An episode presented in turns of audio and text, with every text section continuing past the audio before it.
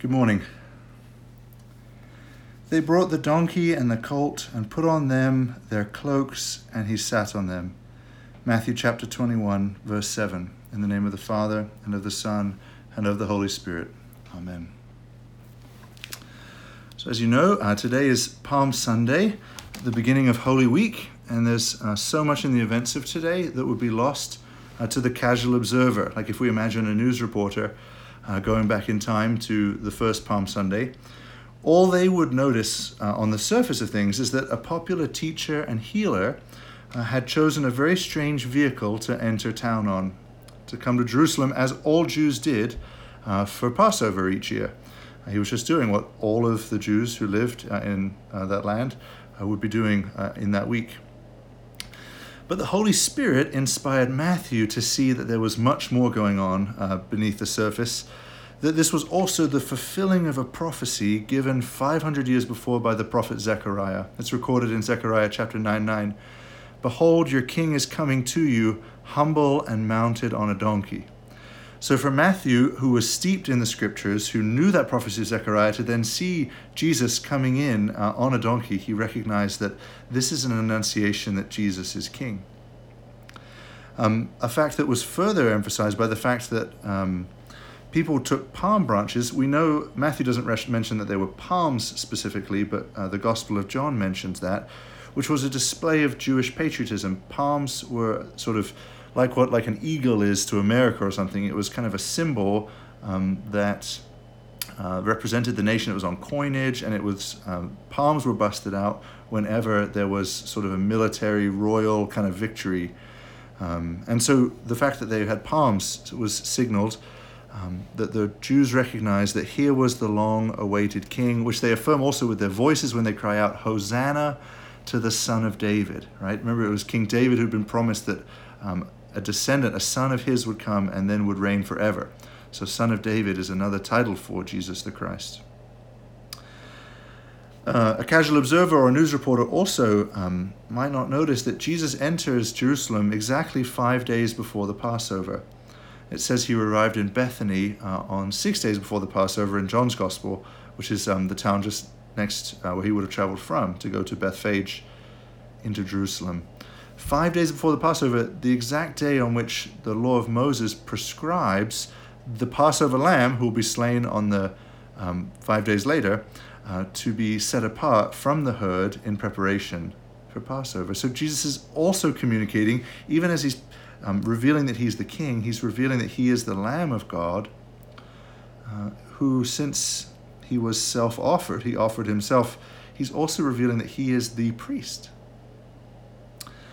And when the local Jerusalem residents encounter this uh, excited Galilean crowd, remember who's traveled with Jesus down to the Passover, um, they ask, Who is this? The crowd replies, replies, This is the prophet, Jesus. So we see in this single act, Jesus is revealed to be king, priest, and prophet uh, on this unusual day. I think it's sort of also like finally um, the lid comes off of the excitement about Jesus. If you remember, as we've been studying actually in Mark's Gospel in the weekday uh, Bible studies at 9:30 uh, here on Facebook, um, Jesus is constantly telling people to be quiet when they get excited, when there's a healing or a provision, a miracle, something. Jesus, don't, don't tell anybody. Right? He try, he spends his whole ministry trying to keep the lid on the excitement that his uh, acts have been doing because he doesn't want his um, ministry to be taken over by some fleshly, worldly coup. He needs to accomplish all the works that the Father had given him and to reveal fully who he was so that people wouldn't make a mistake on that front. So, after a whole ministry of telling people to like kind of keep it down, he finally lets them go, and their excitement is uh, is off the charts. Um, they get so excited they spontaneously take off their coats and lay them on the ground to make like a makeshift red carpet for Jesus to enter on into Jerusalem. But it's interesting that even now, the only time when the Lord kind of lets the lid off the excitement, his humility is still manifest. Even though he wants all of Israel to know that he is indeed uh, the one true king, he doesn't process with even the minimal pomp that a first century king would assemble in his entourage. There's no soldiers, right? There's no, usually a king would have his armies to display his strength. There's only fishermen. There's no shields or weapons, only faith. There's no valiant animals like elephants conquered, uh, I mean, elephants captured on sort of distant conquests, or horses who've always been known for their nobility. Just a little donkey. An animal that has always been known, uh, then as now, uh, as not being the sharpest tool in the shed. A simple, humble, lowly donkey. Now, of all the details um, that are rich with meaning on this festival day, and there's more, this is the one I, I really want to linger over uh, this morning to put forward its meaning. So I invite you to think about the donkey. We're going to zone in, uh, zoom in on the donkey this morning. What is the donkey doing? What is its role? First, it's carrying Christ. And by way of fulfilling Zechariah's prophecy, the donkey is also announcing that Jesus is the one true king. Those are the two things the donkey is doing. So when we think about it like that, in terms of the role, the donkey, you could say, um, is a picture of all of us. This is actually a connection I'm not the first to draw out by far. Um, if you did, in fact, sing All Glory, Lord, and Honor from your stoop this morning, uh, half an hour ago, uh, as we did, and it was great fun, um, that hymn is based on a 9th century Latin hymn by St. Theodulf of Orleans, and it originally had 39 verses. So You could sing it as you processed all around town. Um, and one of those verses has the, has the verse, um, Be thou, O Lord, the rider. Uh, I'm forgetting the tune now. Here we go. Glory, Lord, and honor to thee, Redeemer King, from whom the lips of children sweet hosannas ring. Be thou, O Lord, the rider and we the fit donkey, that to God's holy city together we'll proceed. Be thou, O Lord, the rider, and we the fit donkey. Metaphorically speaking, I think, and we uh, interpret the story of uh, the procession on the donkey, we are kind of in the role of the donkey, each of us.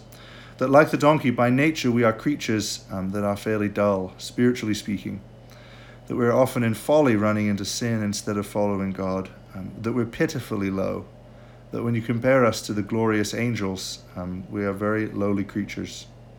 Nevertheless, the Lord has chosen us to carry him. He's chosen what was weak in the world to shame the strong. We who profess faith in Christ Jesus, we are Christ bearers, just like the donkey. There's one further detail that's mentioned in the gospel. The apostles laid their coats on the donkey for Jesus to sit on. Now, of course, as a matter of sort of uh, practicality, this was the making of a makeshift saddle for Jesus.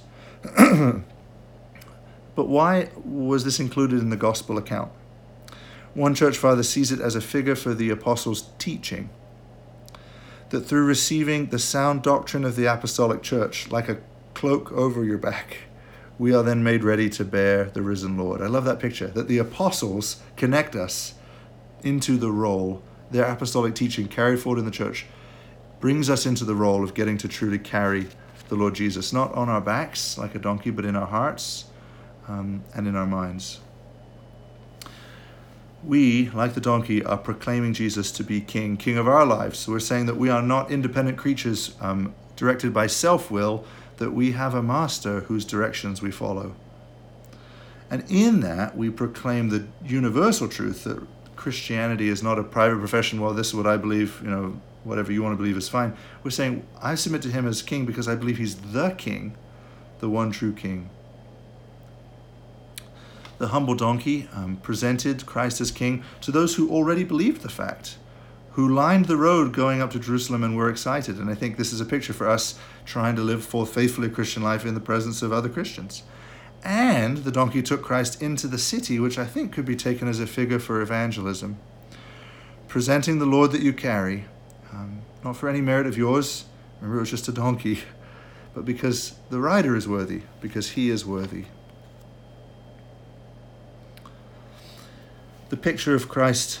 Um, being carried by a donkey, I think, is a really fitting one for our exact moment right now. Um, it seems like many societal distinctions have been largely leveled as we're all sheltering in place. Um, big and small, um, middle class, upper class, lower class, we're all just hunkering down. Kind of, it's kind of a great leveler in this moment. And Christians and non Christians alike, we all sort of feel like lowly, ignoble pack animals, like a donkey. Christians, we share the same basic human nature with all humanity.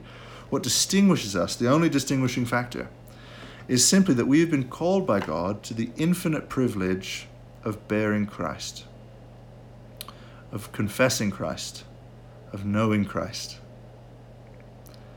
And that elevates us from our lowly nature that we share with all donkeys, all humans, to one of supreme privilege, to be the very vehicle that announces Christ the King to the world. So, our witness to the world um, in this exact moment of the pandemic with coronavirus and the shutdown, um, it may feel especially small and humble and plodding. It might not seem like there's very much to distinguish us from the rest of the world. But Christ will still be manifest if we continue to carry him in the midst of this. It'll be made Christ will be made manifest in how we speak to our friends and our neighbors, in how we treat our families as we're all uh, locked in our houses together, in what we do with our anxieties in this time. We'll feel the same anxieties as everybody, but will we lead it to despair or just uh, comforting with sort of food or chemicals or who knows what? or will we take our anxieties to Him in prayer? We'll carry Christ in our compassion for others and in our prayers. When we let the other person get the last roll of toilet paper at Target, we can carry, we can show forth Christ. Silly donkeys though we are, um, Christ can still be borne forth if we continue to courageously submit to Him, even in times of national trial like we're in submitting to him one plodding step at a time. I love that figure, a donkey just sort of heavily plodding along. That that sometimes is how the Christian life can feel, especially in a time of distress. But that we don't um, try and buck the Lord who we've claimed, but we continue to bear him forward. So I pray that this uh, Palm Sunday picture uh, from Matthew chapter 21 uh, encourages you in your discipleship, your uh, discipleship like a donkey, in faithfulness uh, in this time. Amen. I invite you now to uh, pray the Great Litany and the supplication, either from your prayer book or from the printed handout, and uh, to make an act of spiritual communion uh, at 11 o'clock.